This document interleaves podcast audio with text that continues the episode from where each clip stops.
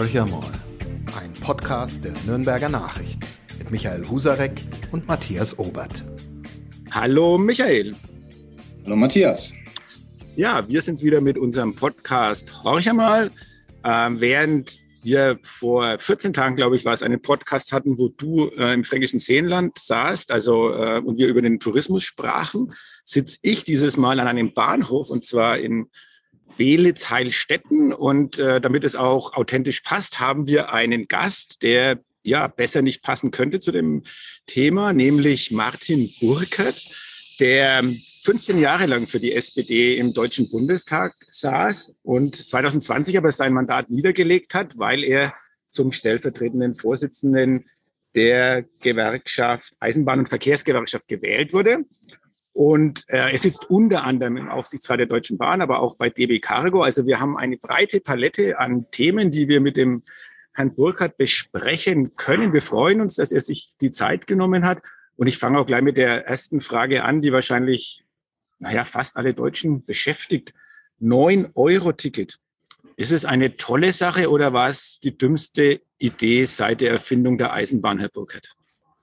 Ja, grüße Herr Obert, grüße Herr Husarek. Das 9-Euro-Ticket kam überraschend. Ich glaube, wenn man sich mehr Zeit genommen hätte, dann hätten wir einige Probleme nicht, die heute vorhanden sind. Aber Fakt ist, dass über 20 Millionen zusätzlich zu den Zeitkarteninhabern, also Monats- und Wochenkarten, heute fahren, über 30 Millionen sich das 9-Euro-Ticket gekauft hat. Es ist ein richtiger Weg, um die Verkehrswende zu meistern. Im öffentlichen Personennahverkehr, aber auch im Schienenpersonennahverkehr Attraktivität zu schaffen und vor allem so zu schaffen, dass sich jeder leisten kann. Von daher stimmt die Richtung in jedem Fall. Wenn man jetzt das erste Monat betrachtet, dann muss man natürlich sagen, dass es auch Probleme gibt. Vor allen Dingen muss man feststellen, dass natürlich das Personal massiv belastet war und ist, vor allem über Pfingsten, auch Frohen Leichnam hatten wir ja in Bayern Feiertag, das lange Wochenende, 4 Tage. Das war eine Riesenbelastung, der Krankenstand steigt massiv in den Metropolen und ich sag mal an der Küste und an den Bergen, wo wirklich sehr viele Menschen auch das 9-Euro-Ticket nutzen, bei über 20%. Das birgt Probleme.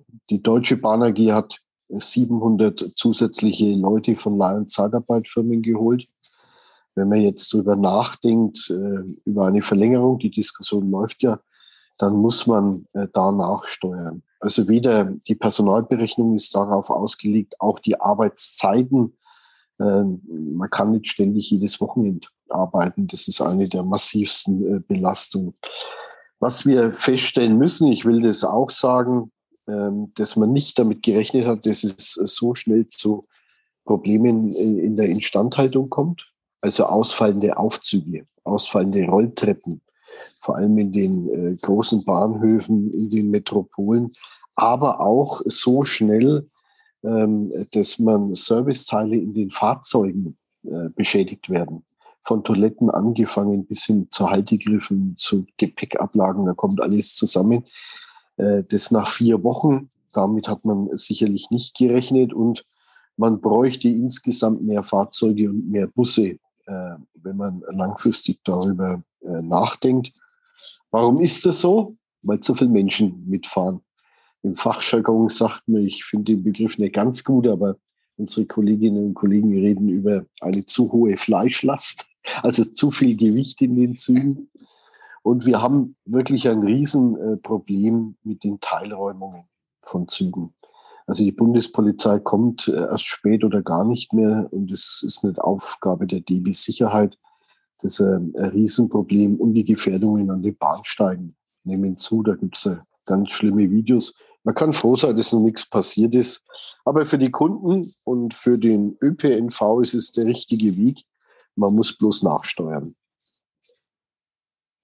Da würde ich gerne mal nachhaken, Herr Burkert. Sie haben das wunderbar beschrieben, wie dieser erste Monat verlaufen ist. Da wird Ihnen, glaube ich, auch niemand widersprechen bei dieser Schilderung. So erleben wir das ja alle miteinander. Jetzt haben Sie auch gesagt, das richtige Instrument, um die Verkehrs- Wende herbeizuführen, diese zu beschleunigen. Und Sie haben auch erwähnt, es gibt ja längst eine Diskussion, was passiert denn nach diesen 3 Monaten? Aus Ihrer Sicht, als jemand, der sehr, sehr nah dran ist an den Entscheidungswegen, kann man überhaupt dieses Ticket wieder kappen? Also ist es einfach möglich, dass man Ende September sagt, jetzt gehen wir wieder zurück auf den normalen Fahrpreis. Rechnen Sie damit oder rechnen Sie mit etwas anderem? Es gibt ja mannigfache Dinge aus der Gerüchteküche, ist ein 29-Euro-Ticket, ist eine. Es gibt viel mehr. Sie wissen es besser als wir. Klären Sie uns bitte auf. Ja, die zuständigen Minister und Ministerien, das ist der Bundesfinanzminister und der Bundesminister für Verkehr, beide sagen, es ist beschränkt auf diese 3 Monate. Es kostet natürlich Geld. Ich hoffe auch, dass die Länder die Erstattungen vom Bund in vollem Umfang bekommen. Aber man sieht, es wird angenommen. Und deswegen muss man drüber nachdenken, der ÖPNV und der Schienenpersonennahverkehr, die müssen attraktiv sein. Das heißt, was die Verfügbarkeit von Fahrzeugen angeht, was den ländlichen Raum angeht, da ist noch viel zu tun, gerade im Busbereich. Man muss viel mehr anbinden, dann auch an den Schienenbereich, Reaktivierung von Strecken. Und es muss bezahlbar sein. Und die 9 Euro zeigen, dass es dann angenommen wird. Es gibt sehr, sehr viele, die sind das erste Mal Eisenbahn gefahren. Und von daher muss man sich jetzt Gedanken machen und die Vorschläge stehen im Raum. Von 29 Euro über 1 Euro am Tag, also dieses sogenannte 365-Euro-Ticket. Ich sage immer, wir haben in Luxemburg und in Estland 2 Länder in Europa, die haben einen kostenfreien öffentlichen Personennahverkehr und Schienenpersonennahverkehr. Das funktioniert dort. Und wenn man den Weg dahin gehen will, dass es auch CO2-frei wird, und wir haben ja die Vorgaben bis 2050 Emissionsfreiheit im Verkehr, dann muss man den Weg angehen und dann wäre es wünschenswert, wenn es eine Nachfolgelösung gibt, aber mit Vorbereitungen dann und rechtzeitigen Vorbereitungen, was Personalnachstellungen angeht, was die Arbeitszeit für Beschäftigte angeht, was Fahrzeuge angeht. Die Bahnindustrie braucht ja auch Sicherheit. Ich sage mal, wenn die wissen, sie müssen so und so viele Nahverkehrszüge bauen, dann investieren die auch, aber die brauchen natürlich auch die Sicherheit und nicht den Ausstieg wieder nach wenigen Monaten. Also da ist viel zu machen. Wünschenswert insgesamt wäre es. Das ist so, wünschenswert wäre es, aber Sie haben auch selber gerade gesagt, es wäre sogar schön, wenn es einen kostenlosen öffentlichen Personennahverkehr geben würde. Aber Fakt ist doch auch, dass die beiden FDP-Minister wenig Neigung zeigen. Ganz im Gegenteil. Also der Finanzminister Christian Lindner hatte schon ganz deutlich gesagt, nee, also auf keinen Fall wird es eine Fortsetzung geben. Also es wird kein weiteres Geld geben, sagen wir es mal so. Was halten Sie denn selbst für realistisch? Oder glauben Sie, dass von Seiten, ja vielleicht auch der Eisenbahngewerkschaft, aber auch von gesellschaftlich wichtigen Gruppen, von der SPD, von den Grünen, wie viel Druck kann denn da noch ausgeübt werden, dass dieses, ich nenne es jetzt einfach schon mal so, es ist ein Erfolgsmodell, vielleicht sogar ein zu erfolgreiches Modell, dass dieses fortgesetzt werden kann. Was kann man dafür noch tun oder was glauben Sie, woher der politische Druck kommen muss, damit das zu einer Fortsetzung kommen kann? Also ich darf sagen, wir wissen ja, wie es zustande gekommen ist und ich weiß aus eigenen Erfahrungen, wie solche Koalitionsnächte ausschauen. Da kommen Vorschläge aus allen rein und am Ende gibt es einen Kompromiss. Ich sage mal, der Tankrabatt war sicherlich völlig verfehlt an der Stelle. Das muss man ganz klar sagen. Da machen sich Mineralölkonzerne die Taschen voll. Beim 9-Euro-Ticket ist das anders. Ich selber, nachdem ich ja jetzt nominiert bin und kommissarisch und Vorsitzender der IVG derzeit bin, nehme nächste Woche an einem Gespräch im Kanzleramt teil. Da geht es um weitere Entlastungen. Und da ist schon die Frage, da schließe ich nicht aus, dass man am Ende zum Kompromiss kommt, wo gibt es Entlastung? Also ich sage mal, man hat die ganzen Rentnerinnen und Rentner, die Senioren außen vor gelassen das letzte Mal. Teile der Jugend, die Studierenden, aber auch die Frage, was passiert denn eigentlich, wenn das Gasembargo weitergeht und wo kann man wirklich entlasten? Und da ist das 9-Euro-Ticket eine echte Entlastung, vor allen Dingen für Berufspendler. Die Frage ist dann, wir haben ja Probleme bei Fahrradmitnahmen und so weiter. muss man die Wochenenden mit einschließen. Das sind ja die Probleme. Das sind ja nicht die Berufspendler, die jeden Tag unter der Woche zusätzlich in den Zügen sind. Da sind die Züge voller und die Busse auch. Und das ist gut. Es wird genutzt. Problematisch sind die Ausflugsverkehre am Wochenende. Da muss man sicherlich drüber reden. Aber ich schließe es nicht aus, dass es am Ende einen Kompromiss und ein Paket gibt. Und natürlich schaut der Bundesminister für Verkehr und der Finanzminister drauf, was muss der Bund dafür aufbringen, was müssen die Länder dafür aufbringen. Und da gab es ja auch beim 9-Euro-Ticket den Streit im Vorfeld. Schließen den Kompromiss nicht aus. Ich glaube, es wird auch einen solchen geben. Alles andere wäre im Grunde töricht, nachdem man jetzt die Menschen auf die Schiene endlich gebracht hat. Sie haben vorhin schon mal erwähnt, eine Option wäre ja auch so ein 1-Euro-Ticket, also am Tag, 365 dann im Jahr. Da hat vor kurzem, wie ich finde, in einer bemerkenswerten Fehlentscheidung der Nürnberger Stadtrat genau dieses 365-Euro-Ticket abgelehnt. Das war im Grunde auf den Weg gebracht. Man hat sich dann mit Erklärungen, die rund um die Finanznot der Stadt nicht ganz unnachvollziehbar waren, aber hat man eigentlich vorher schon gewusst, dass die Stadt leere Kassen hat, wieder herausgewunden aus der Sache. Es wird ein Bürgerbegehren geben zu dem Thema. Also die Bürger Nürnbergs entscheiden. Man muss jetzt kein großer Prophet sein, dass es nicht auszuschließen ist, dass es eine Mehrheit der Menschen gibt, die ein solches Ticket sich wünschen, gerade nach diesen Erfahrungen mit dem 9-Euro-Ticket. Was sagt Martin Burkert, dessen Genossinnen und Genossen, die SPD ist eine der beiden Parteien, die aus dem Ticket ausgestiegen sind, die das nicht wollen. Also ist da irgendwas schiefgelaufen im Nürnberger Rathaus oder hat das eine mit dem anderen gar nichts zu tun? Ich bin erst einmal bei Ihnen, Herr Husarek, dass ich glaube, ein Bürgerbegehren wird so ausgehen. Also das 365-Euro-Ticket, 1 Euro am Tag. Österreich ist ja, Wien ist da so ein Vorzeigemodell. Ist ja der Einstieg dahingehend, dass man wirklich einmal langfristig zum kostenfreien öffentlichen Personennahverkehr kommt. Und da gab es ja einige Städte, die vorgesehen waren. Jetzt ist die Haushaltslage natürlich mehr als angespannt. Das ist mir klar. Ich bedauere sehr, dass es jetzt ein Bürgerbegehren braucht, um die Umsetzung herbeizuführen, weil verkehrspolitisch und wenn man die Verkehrswende erreichen möchte, dann muss man auf den ÖPNV setzen. Aber ich sage auch ganz deutlich, dass hier der Bund und das Land auch in der Verantwortung sind, massiv Unterstützung zu leisten, weil es völlig klar ist, dass Kommunen oder Gemeinden, wenn man in den ländlichen Bereich dann geht, das alleine nicht schaffen können, sondern es ist eine Kraftaufgabe, dass man wirklich einmal eine Abkehr in der Finanzierung macht, weg von der großen Straßenlobby als Überschrift immer hin zu mehr Schiene und ÖPNV. Insgesamt und da ist ein Umsteuern erforderlich. Und das gilt für den Bund, fürs Land. Und dann ist den Kommunen am Ende auch geholfen. Da hat sich aber zunächst mal das Land, sprich Markus Söder, einen schlanken Fuß gemacht. Am Anfang war ja die Hoffnung, dass es da Unterstützung geben kann. Es ist ja mal so grob skizziert worden, dass der Freistaat Interesse an solchen Modellverkehrsverbünden haben könnte. Nürnberg wäre so ein Modell gewesen. Es haben allerdings sofort auch die umliegenden Landräte, die um Nürnberg angesiedelten Landkreise gesagt, ihr habt doch einen nassen Hut auf, ihr Nürnberger, können wir uns nie leisten. Das sind wir genau bei dem Finanzthema, das Sie angerissen haben. Die Kommunen und Gebietskörperschaften, die werden es wohl nicht schaffen. Der Bund hat jetzt, ich sage es mal vorsichtig, auch keine sonderliche Neigung bisher erkennen lassen, sowas zu unterstützen. Da steckt der Karren etwas in der Sackgasse. Welchen Ausweg können Sie weisen? Sie sind bald Vorsitzender einer äußerst mächtigen Gewerkschaft, ein einflussreicher Lobbyist. Also wie kann man da vorgehen, um diese Nuss zu knacken? Das ist ja jetzt auch kein Nürnberger Problem, es ist ja ein Problem im ganzen Lande. ÖPNV soll attraktiver werden. Attraktiver wird er dann, wenn er günstiger wird. Günstiger kann er nur werden, wenn die Kommunen von Bund und Land unterstützt werden. Bisher sind diese Akteure nicht sonderlich konsensfähig in dieser Frage.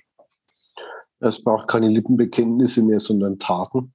Und am Ende die finanzielle Unterstützung, die dann auch ankommen muss, auch in den Kommunen. Das will ich da mal ganz deutlich sagen. Da gibt es natürlich große Versäumnisse in der Vergangenheit.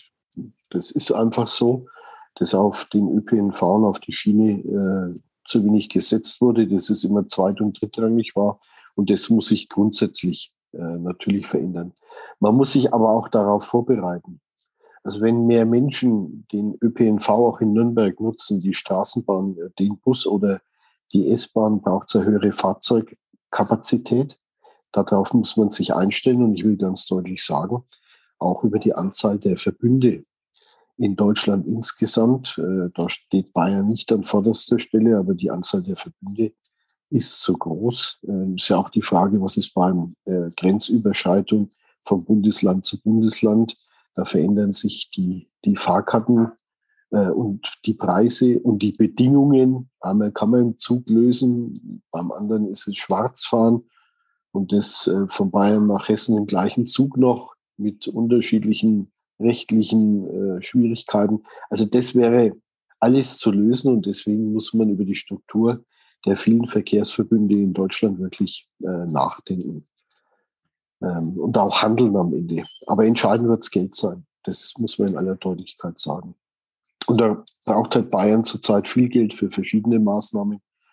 Heute liest man ja überall, dass die zweite Stammstrecke von München zum Flughafen wesentlich teurer wird. Und das ist so, kann ich mal als Insider da sagen, das wird viel mehr Geld kosten und wir hoffen nicht, dass wir dann ein zweites Stuttgart 21 laufen.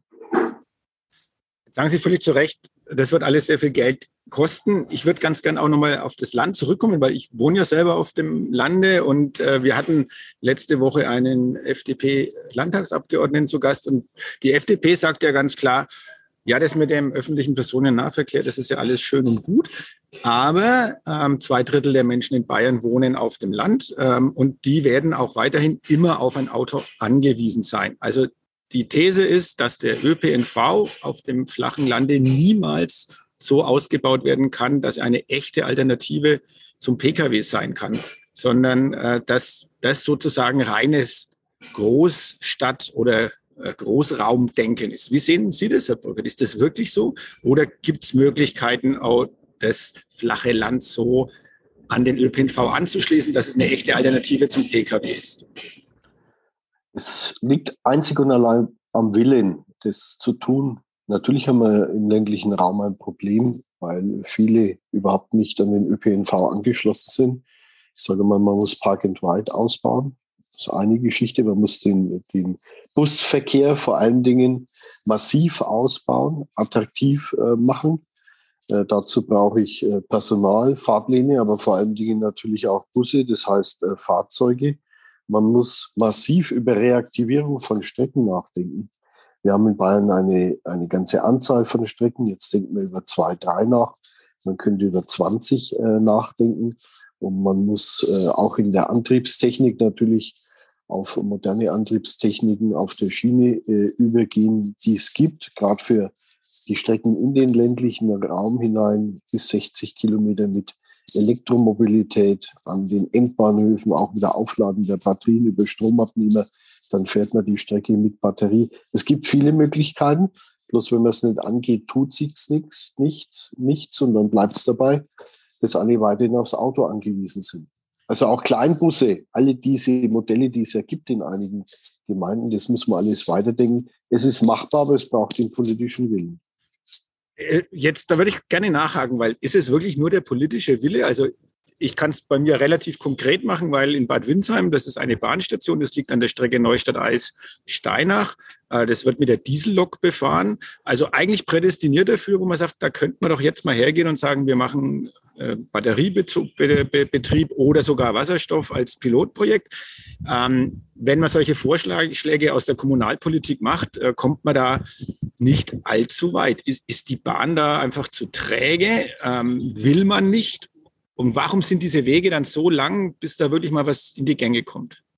Ja, das System ist komplizierter.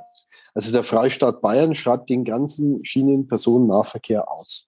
Da gibt es Geld vom Bund und der Freistaat hat 1,2 Milliarden Euro. So, und wenn der Freistaat Bayern, was ich längst schon eingefordert habe, emissionsfrei ausschreibt, dann wird emissionsfrei von den Eisenbahnverkehrsunternehmen angeboten. Da haben wir nicht nur die Deutsche Bahn, wir haben die Italiener, die Italiener, wir haben die Österreicher jetzt neu, dann wir haben die Franzosen fahren ins Voralpenland Richtung Salzburg. Also wir haben ja eine große Palette an Anbietern. Und wenn gesagt wird, emissionsfrei, dann bieten die Bahnen mit Batterie oder in Zukunft auch Wasserstoff, der Feldversuch schaut ja gut aus mit Wasserstoff, an, oder kommen mit der Frage, ob es sich nicht lohnt, einen Fahrrad über die Leitung, also über die Gleise zu machen. Und im Koalitionsvertrag ist ja Gott sei Dank, das habe ich damals als Verkehrsausschussvorsitzender und wie ich dabei war, in der Zeit von 14 bis 17 oder 13 bis 17 verhandelt, wir brauchen 70-75% eben elektrifiziert, also Fahrrad mindestens, es muss auf 80-90% hoch und dann sind wir auch in der Lage, sage ich mal, vernünftig, auch CO2 vernünftig Schienenverkehr zu betreiben, weil langfristig macht der Dieselverkehr keinen Sinn mehr. Darf ich noch was nachhaken? Gerne. Ich bleibe nämlich jetzt noch ein bisschen im persönlichen Bereich und bleibe bei Bad Windsheim, weil Bad Windsheim als ein einziges Heilbad in Mittelfranken möchte gerne einen barrierefreien Bahnhof. Vor allem auch, weil unter anderem 2027 in Bad Windsheim die Landesgartenschau stattfinden will. Ich würde es mal so sagen, auch hier die Kommunalpolitik stößt permanent auf Granit, weil unter anderem dort die Vorstellung ist, also bei uns die Vorstellung ist, barrierefreier Übergang könnte auch schienengleich erfolgen, weil das bei uns durchaus Sinn macht. Bahnhof ist auf der einen Seite, der Kurpark auf der anderen Seite. Der letzte Vorschlag, der von der Bahn kam, war, dass man zwei riesige Aufzüge baut an dem Übergang und trotzdem diese Aufzüge dann nur über Treppen zu erreichen sind. Also... Ich muss mal kurz einen Zug bei dieser. Das ist wie bestellt, unglaublich. Ein Güterzug, der gerade Erdöl, glaube ich, hier quer durch die Lande fährt oder Flüssiggas, keine Ahnung. Jetzt wird es wieder besser. Aber ich kehre zurück. Also die Bahn macht einen Vorschlag, der dann so ausschaut. Also Treppenaufgaben letztendlich mit zwei Aufzügen kosten natürlich auch immens. Warum ist man nicht in der Lage, ich frage es mal so konkret, auch wieder so eine Art Pilotprojekt draus zu machen und zu sagen, lasst uns doch mal was probieren mit schienengleichem Übergang und Fußgängerschranken wegen mir, um eine kostengünstige, eine pragmatische Lösung zu haben, vor allem, weil ja auf dieser Strecke jede Stunde sich hier zwei Züge begegnen. Das ist alles, was an Zugverkehr vorhanden ist. Ich glaube, das ist einem normalen Menschen nicht klar zu machen, warum die Bahn sich hier so belzig stellt und warum das alles Jahre, wenn nicht Jahrzehnte dauert. Helfen Sie mir, Herr Burkert, machen Sie was für Bad Windsheim. Also erst einmal kenne ich Bad Windsheim gut und schätze Bad Windsheim sehr. Und auch das Bad ist natürlich ein Highlight. Man muss Folgendes einmal grundsätzlich sagen. Als erstes Mal hat der Bundesminister leider die Mittel ja gekürzt gehabt für Barrierefreiheit. Das Parlament, der Haushaltsausschuss hat das Gott sei Dank nochmal verändert. Es gibt wieder 14 Millionen Euro mehr für Barrierefreiheit. Das ist ein Tropfen auf dem heißen Stein. Die Barrierefreiheit ist freiwillig nach wie vor und kommt erst in Frage, wenn man mehr wie 1000 Ein- und Aussteiger am Tag hat. Auch da haben wir große Probleme. Ich sage immer, wenn es knapp wird, zählt selber. Weil wenn man in den Ferien zählt, schaut es anders aus, als wenn man in der Schulzeit die Reisenden zählt, das nur am Rande mal erwähnt. Jetzt zu Bad Windsheim. Ich denke, dass die Deutsche Bahn dort die Sicherheitsfrage von anstellt. Es ist immer der Streit, wer zahlt denn die Wartung? Also die Aufzugseinbaukosten, das ist nicht das Entscheidende, am Ende die Wartung. Ich sage ganz deutlich, wir haben mehrere Modelle. In Uffenheim in Mittelfranken wurde die Schweizer Rampe als europäisches Modellprojekt ausprobiert. Die hat eine stärkere Steigung und Neigung wie unsere bisherigen. Das ist von den Verbänden mit Rollstuhlfahrern als gut empfunden worden, also als machbar empfunden worden. Damit hat man auch kürzere Rampen. Also es wird schon alles versucht. Und wir müssen hinkommen zur Barrierefreiheit. Und dann muss man sich das in Bad Windsheim halt nochmal genau anschauen. Vor allen Dingen braucht man das Geld und schauen, dass man in den Fördertopf kommt, weil es leider auch in Bayern noch über 500-600 Bahnhöfe gibt, die nicht barrierefrei sind, von den 1008, die man betrieblich braucht. Ne? Und das ist viel zu viel. Ich würde gerne die Kurve kratzen von Bad Windsheim, in der Region bleibend. Alles, was Sie gesagt haben, fußt darauf, dass es mehr Fahrzeuge, sprich Züge geben muss. Mehr Züge heißt mehr Wartung heißt entsprechende Werke. Jetzt gab es vor ein paar Jahren großen Jubel, als Nürnberg, die Region Nürnberg, den Zuschlag für ein ICE-Werk erhalten hat. Dieser Jubel ist dann doch irgendwie nach wenigen Monaten in Skepsis übergegangen. Aus der Skepsis ist inzwischen blanke Ablehnung geworden. Es gibt nirgendwo auch nur annähernd eine Mehrheit der Bevölkerung, die sich dieses Werk wünscht. Markus Söder, unser geschätzter Landesvater, hat seinen Anteil an der Misere, indem er sozusagen qua Order de Mufti einen Nürnberger Standort, Fischbach-Altenfurt, vom Tisch gefegt hat und einfach gesagt hat, da gibt es einfach keinen Wald, den ihr braucht, verkaufen wir euch nicht, liebe Bahn. Wir sind da in einer ziemlich vertrackten Situation.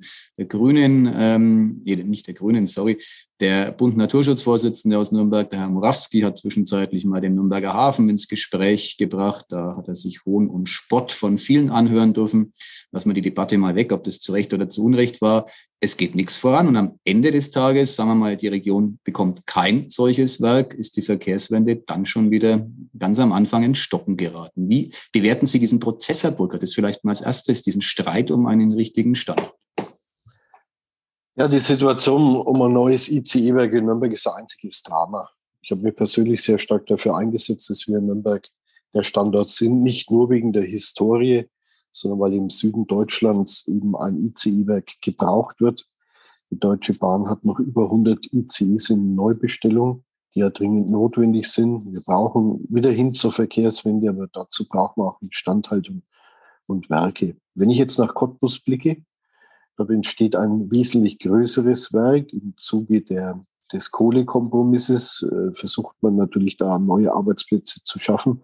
Da entstehen über 1000 neue Arbeitsplätze. Dort wird das Vorhaben bejubelt, auch von der Bevölkerung. Dann blicke ich nach Dortmund. Dort entsteht auch ein neues ICE-Werk. Auch dort mit Begeisterung aufgenommen. Und ich weiß, dass schon viele im Süden Deutschlands auch mit den Hufen schauen und sagen, wenn die Nürnberger nicht wollen, dann gibt es zu uns. Zu Karlsruhe will ich einmal nennen. München ist schwierig, weil München den Platz einfach nicht hat, betriebsnah einigermaßen in Bahnhofsnähe solche Instandhaltung durchzuführen. So, jetzt sind wir in Nürnberg und haben ein Werk in der Ingolstädter Straße, das wir jetzt 21 Jahre durch einen 13-wöchigen Arbeitskampf erhalten haben, wo heute über 500 Beschäftigte da sind, wo die ganze Region profitiert. Wenn man die Materialien anschaut, wo die herkommen, die kommen aus Franken, aus Bayern zum großen Teil. Das wissen viele gar nicht. Also es werden wesentlich mehr Arbeitsplätze generiert. Und es ist in der Ingolstädter Straße. Gegenüber seinem alten Wohnheim, einem Pflegeheim. Man hat die Lärmprobleme gemindert. Man ist mit dem Bürgerverein im Konsens, dass das Werk gut ist, weil es Arbeitsplätze und Kaufkraft und Wirtschaftskraft bringt. Und Nürnberg ist ein Industriestandort, der leider viel verloren hat. Das wissen wir alle von Grundig angefangen bis zur AEG, könnte man noch viel mehr nennen. Und deswegen ist es so wichtig, dass man sich durchringt und in der Metropolregion einen Standort eben findet. Und ich hoffe, das gelingt. Man hat 70 in der Auswahl gehabt, 70. Und ich will ganz deutlich sagen, auch ich habe mich dafür eingesetzt, ernsthaft die Hafenmöglichkeit zu prüfen mit der Zuschüttung eines Beckens. Die ist ernsthaft geprüft worden. Ob es politisch klug war, dass der Wahlkreis vom Herrn Söder eben da ausgeschieden ist, weiß ich nicht. Am Anfang haben alle gejubelt.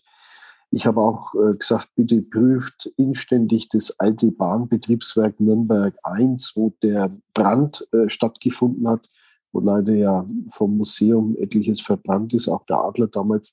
Auch das Grundstück ist zu klein.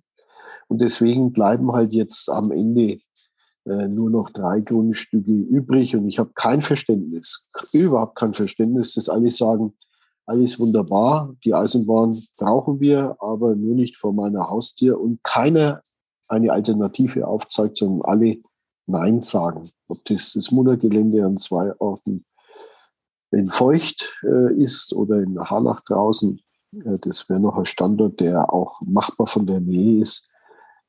Da fehlt mir das Verständnis. Und ich bin mit dem Herrn Mergner im Übrigen, ich bin ja auch Vorsitzender der Allianz pro Schiene mit über 5000 Unternehmen.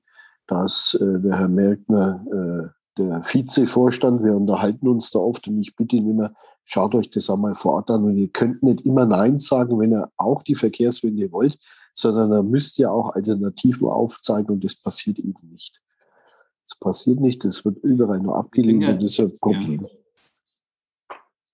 Wir sind ja jetzt in der verfahrenen Situation, Herr Burkert, dass ganz gleich, was die Bahn am Ende favorisiert, kann man jetzt schon absehen, dass der Rechtsweg beschritten wird. Diese Prognose wage ich mal, was im Umkehrschluss ja bedeutet, die tatsächliche Realisierung, sollte es hier in der Region überhaupt möglich sein, die wird ja auf Jahre hinaus verzögert, was diese ganzen Themen, die Sie sagen, man hat neue ICEs bestellt, die kommen, die gewartet werden müssen, man will eine andere Taktung, dazu braucht man diese Züge dringend. Ja, das funktioniert ja alles nicht. Also wie dramatisch ist die Situation tatsächlich? Oder andersrum gefragt, ist es egal, ob dieses Nürnberger Werk 2030 oder 2040 steht? Nee, ist nicht. Das ist ein Problem.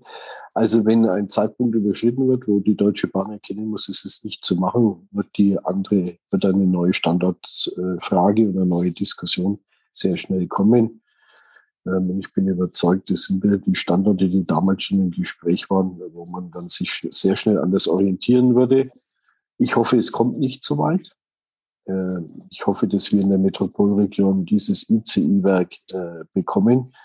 Und es generiert ja wirklich Hunderte von Arbeitsplätzen. Nicht nur direkt im Berg, sondern auch in der Metropolregion. Das würde sich ja abzeichnen. Also von daher hoffe ich da wirklich auf die Vernunft am Ende, dass der Bund was beisteuern muss, wenn man aufs Munnergelände geht, weil da die Altlasten drin sind. Aber jetzt das zum Biotop zu verkommen lassen, also irgendwo hört es dann auch auf, aus meiner Sicht. Wenn man eine Verkehrswende möchte und die Schiene möchte, dann muss die Schiene auch die Chance haben, auch über die Instandhaltung adäquate Werke zu bekommen, die ja hochmodern sind. Gott sei Dank ist die Diskussion um das laute Hupen weg, weil das alles machbar ist. Das sieht man ja in der Ingolstädter Straße. Klarer Appell auch an die Verantwortlichen. Ich würde gerne nochmal das Thema ein bisschen wechseln. Sie sind ja auch unter anderem im Aufsichtsrat von der DB Cargo. Und wir reden jetzt so immer über die Menschen, die mit der Bahn transportiert werden, über den ÖPNV, über den Fernverkehr, über fehlendes Personal oder notwendiges Personal, über mehr Fahrzeuge, die nötig sind. Wie sieht es denn in der Cargo-Sparte aus? Es soll ja auch mehr Güter auf die Schiene kommen. Stockt das ganze Thema oder sind wir da auf einem guten Weg? Auch was jetzt, sage ich mal, durchaus die Transporte über Landesgrenzen hinweg betrifft. Also wie schaut es innerhalb von Deutschland aus und wie schaut es aus, wenn wir, sage ich mal, über Österreich nach Italien wollen oder nach Frankreich oder in unsere benachbarten östlichen Länder? Also der Schienengüterverkehr ist ein Zukunftsmarkt und er soll gestärkt werden. Das hat die Koalition jetzt auch wieder festgehalten. Ein Güterzug ersetzt im Durchschnitt 52 LKWs. Das, glaube ich, kann sich jeder einigermaßen vorstellen.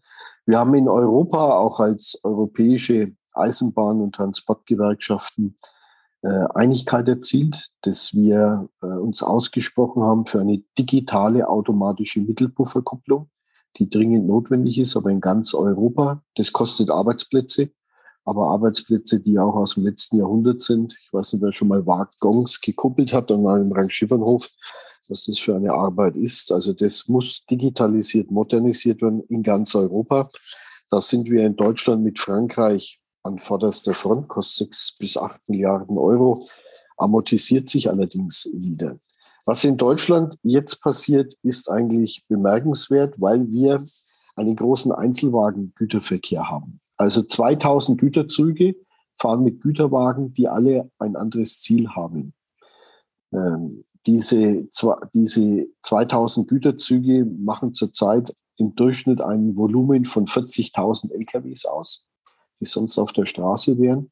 In der Spitze könnte man die Güterzüge auslasten bis zu 120.000 LKWs, die man auf die Schiene bringen kann.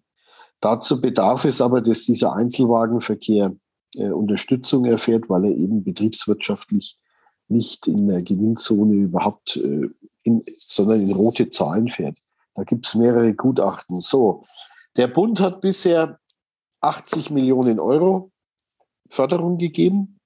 Und der Bundesminister Wissing, der Neue, hat diese um 50% gekürzt, so dass jetzt ein Güterverkehrsunternehmen, also DB Cargo, die einen Marktanteil im Übrigen nur noch haben von 47%, 53% fahren private Eisenbahn-Güterverkehrsunternehmen, die fahren aber vor allem Containerverkehre, Langverkehre. Der Einzelwagenverkehr ist unter anderem eine volkswirtschaftliche Aufgabe und jetzt ist es gekürzt worden. Das hat die Folge, dass der Preis an die Kunden weitergegeben wird. Und jetzt ist die Frage, bleiben die auf der Schiene, wenn der einzelne Güterwagen jetzt wieder teurer wird, weil der Bund eben die Kürzung vorgenommen hat, oder man bleibt auf der Schiene und der Kunde gibt es am Ende an den Verbraucher weiter. Dann zahlt der Verbraucher die Zeche. Und das entspricht nicht dem Koalitionsvertrag. Da steht nämlich explizit der Satz drinnen, Stärkung des Einzelwagengüterverkehrs. Und es entspricht natürlich überhaupt nicht einer Verkehrspolitik, wie wir hören. Der Herr Wissing hat ja eine große Pressekonferenz gegeben und es widerspricht dem wieder im Handeln. Und das ist ein Riesenproblem. Wir müssen auf den Schienengüterverkehr setzen und das ist halt über Jahrzehnte vernachlässigt worden und vor allem in den letzten Bundesregierungen hat die Schiene ja wenig Rolle gespielt. Wie kann das sein, Herr Burkert? Ich mache jetzt mal diesen Güterverkehr als ein Fass auf, das auch ein bisschen uns weiter aus der Region raus blicken lässt. Ich nenne mal diese Brenner-Transitstrecke als ein Thema. Da hat man ja den Eindruck, ich bin da wirklich sehr unbedarft, bin kein Eisenbahnfachmann, aber mein Eindruck ist, gerade auf der deutschen Seite tut man sich sehr schwer mit der Zufahrt, diese überhaupt zu schaffen. Warum ist diese ja naheliegenderweise durchaus ökologische Verkehrspolitik Schiene so im Nachteil gegenüber einem nach wie vor gut funktionierenden Straßenausbau? Also das ist ja ein Thema, das, ich sage es jetzt mal bewusst provokant, der dümmste Politiker erkennen muss, dass es ohne die Schiene nicht gehen wird. Aber trotzdem tut man sich hierzulande sehr schwer. Wer hat da welche Schuld? Ja, die Schuldfrage zu stellen. Also der Brenner Basistunnel Österreich, Italien haben sich geeinigt. Die sind es angegangen und wir wissen, das wird 23, vielleicht 24 fertig. Da kommen die Züge ins Inntal. Und wir sind null vorbereitet, null.